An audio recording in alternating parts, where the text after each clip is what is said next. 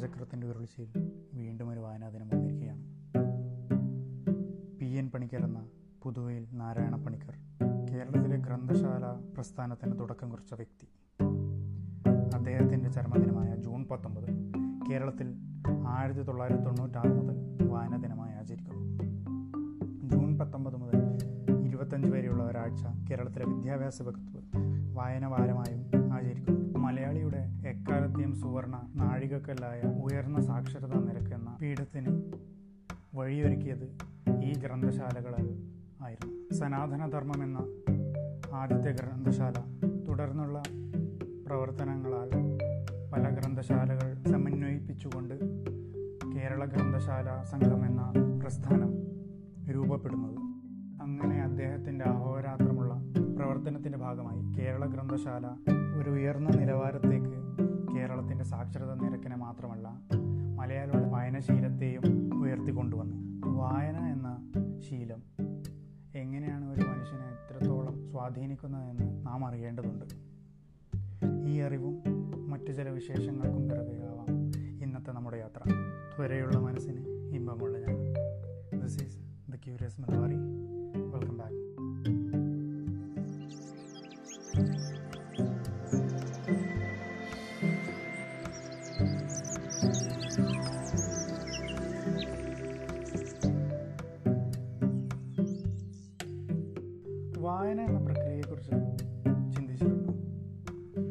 വായന എങ്ങനെ ഉത്ഭവിച്ചു?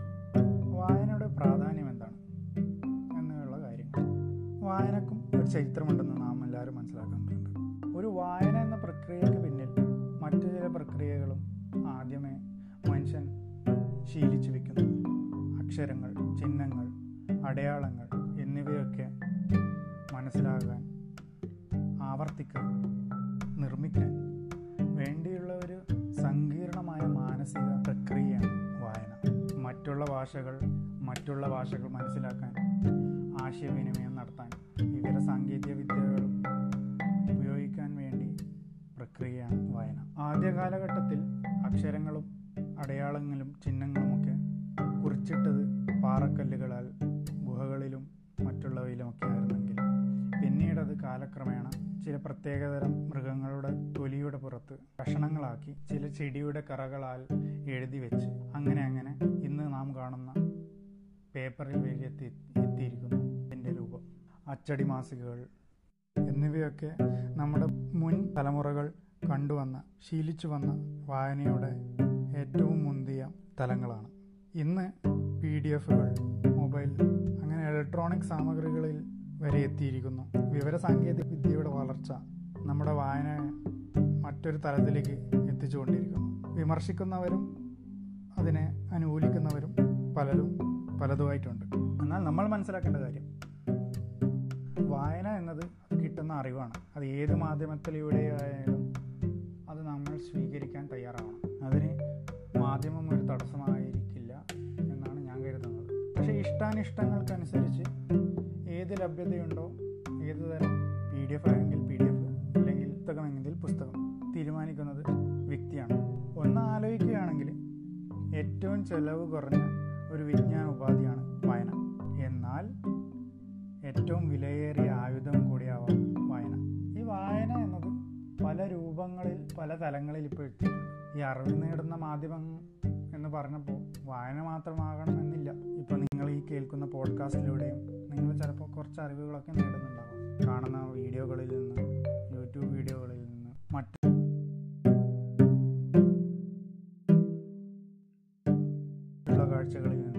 എല്ലാം ഓരോ ഡാറ്റകളാണ്.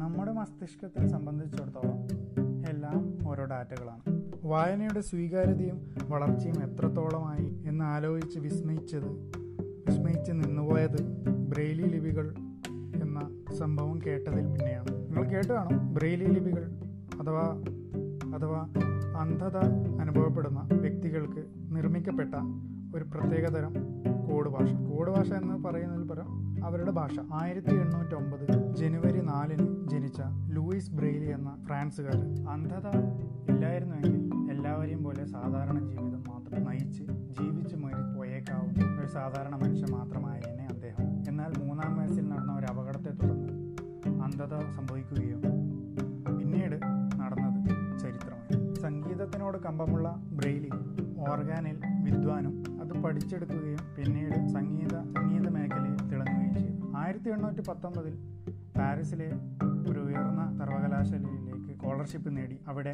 സംഗീതം പഠിപ്പിക്കാൻ അദ്ദേഹം ചെന്നു. വായിക്കുകയും മനസ്സിലാക്കുകയും ചെയ്യുന്ന ഈ സമ്പ്രദായം ബ്രെയിലിയെ പണ്ട് മുതലേ ആകർഷിച്ചിരുന്നു. എന്നാൽ തന്റെ തൊഴിൽ കൂടിയായ ഈ ഈ സംഗീത വിജ്ഞാനത്തെ അദ്ദേഹം മറ്റുള്ളവരിലേക്ക് എത്തിക്കാൻ ഒരു ഉപായം കണ്ടെത്തി. ആറ് ആറ് കുത്തുകൾ ചേർന്ന് ഉള്ള ഒരു പ്രത്യേകതരം ഡോട്ടഡ് കോഡ് ഭാഷ. അത് വിവിധതരം കോമ്പിനേഷനുകളിൽ ഉപയോഗിച്ചുകൊണ്ട് അദ്ദേഹം ഒരു ഭാഷ തന്നെ ചിട്ടപ്പെടുത്തി. ആദ്യകാലങ്ങളിലെ ബ്രെയിലി കോഡുകൾ അതായിരുന്നു. പിന്നീട് അത് വിപുലീകരിച്ച് ഇന്ന് നാം കാണുന്ന ബ്രെയിലി ഭാഷ ഇന്ന് നാം കാണുന്ന ബ്രെയിലി ഭാഷ വരെ എത്തിയ കാര്യങ്ങൾ. അതൊരു വിധം. അതിവിടെ ഇരിക്കട്ടെ. നിങ്ങളുടെ ചിന്തകളെ തന്നെ നിയന്ത്രിക്കാനുള്ള കഴിവ് വായന എന്ന പ്രക്രിയയ്ക്ക്. നിങ്ങൾ വായിക്കുന്ന പുസ്തകത്തിന്റെ അല്ലെങ്കിൽ നിങ്ങൾക്ക് കിട്ടുന്ന അറിവിന്റെ ഒരു പകർപ്പായിരിക്കും നിങ്ങളുടെ സ്വഭാവ രീതി ഭാഷാശൈലിയും വ്യക്തിപരമായി സഹായിച്ച ചില പുസ്തകങ്ങളുണ്ട്. അത് സൂചിപ്പിക്കാതെ ഈ എപ്പിസോഡ് അവസാനിപ്പിക്കുക എന്നത് കുറച്ച് ബുദ്ധിമുട്ടുള്ള കാര്യമാണ്. പല കഥാകൃത്തുകാരുടെ പല എഴുത്തുകാരുടെ പല പുസ്തകങ്ങൾ വായിച്ചിട്ടുണ്ടെങ്കിലും റോണ്ട ബൈറിന്റെ ദി സീക്രറ്റ് ജെയിംസ് ക്ലിയറിന്റെ ദി അറ്റോമിക് ഹാബിറ്റ്സ് പൗലോ കോലയുടെ ദി ആൽക്കം ഇവ മൂന്നും ആരെങ്കിലും എന്നോട് ആദ്യ മൂന്ന് പുസ്തകങ്ങൾ നിർദ്ദേശിക്കാൻ പറഞ്ഞാൽ ഇവ മൂന്നുമായി വരിക ലോ ഓഫ് അട്രാക്ഷൻ എന്ന തത്വത്തെ എടുത്തെഴുതിയ ഒരു പുസ്തകമാണ് ദി സീക്രട്ട് ഒരു സാധാരണ ആട്ടിടയന്റെ കഥ.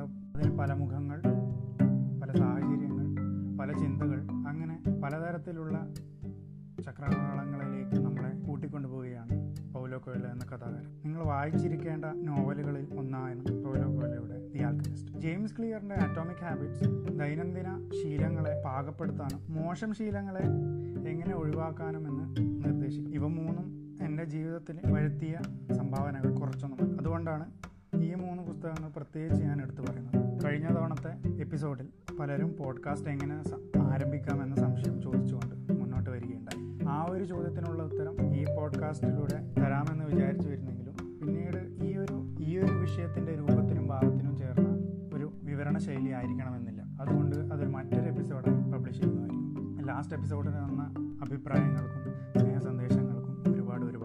തുടർന്നും എപ്പിസോഡ് പോഡ്കാസ്റ്റ് എപ്പിസോഡുകൾ കേൾക്കാൻ സന്നദ്ധരാകുക നിങ്ങളുടെ വിലയേറിയ അഭിപ്രായങ്ങൾ നമ്മുടെ ഇൻസ്റ്റാഗ്രാം ഫേസ്ബുക്ക് അല്ലെങ്കിൽ the curious Malabari dot host dot I O എന്ന വെബ്സൈറ്റിലേക്ക് അറിയിക്കുക. നിങ്ങൾ ഈ ചാനൽ ആദ്യമായിട്ടാണ് സന്ദർശിക്കുന്നതെങ്കിൽ ഫോളോ ചെയ്യാൻ മറക്കാതിരിക്കുക. മറ്റുള്ള എപ്പിസോഡുകൾ കേട്ട് അഭിപ്രായവും പറയുക. അടുത്തൊരു എപ്പിസോഡുമായി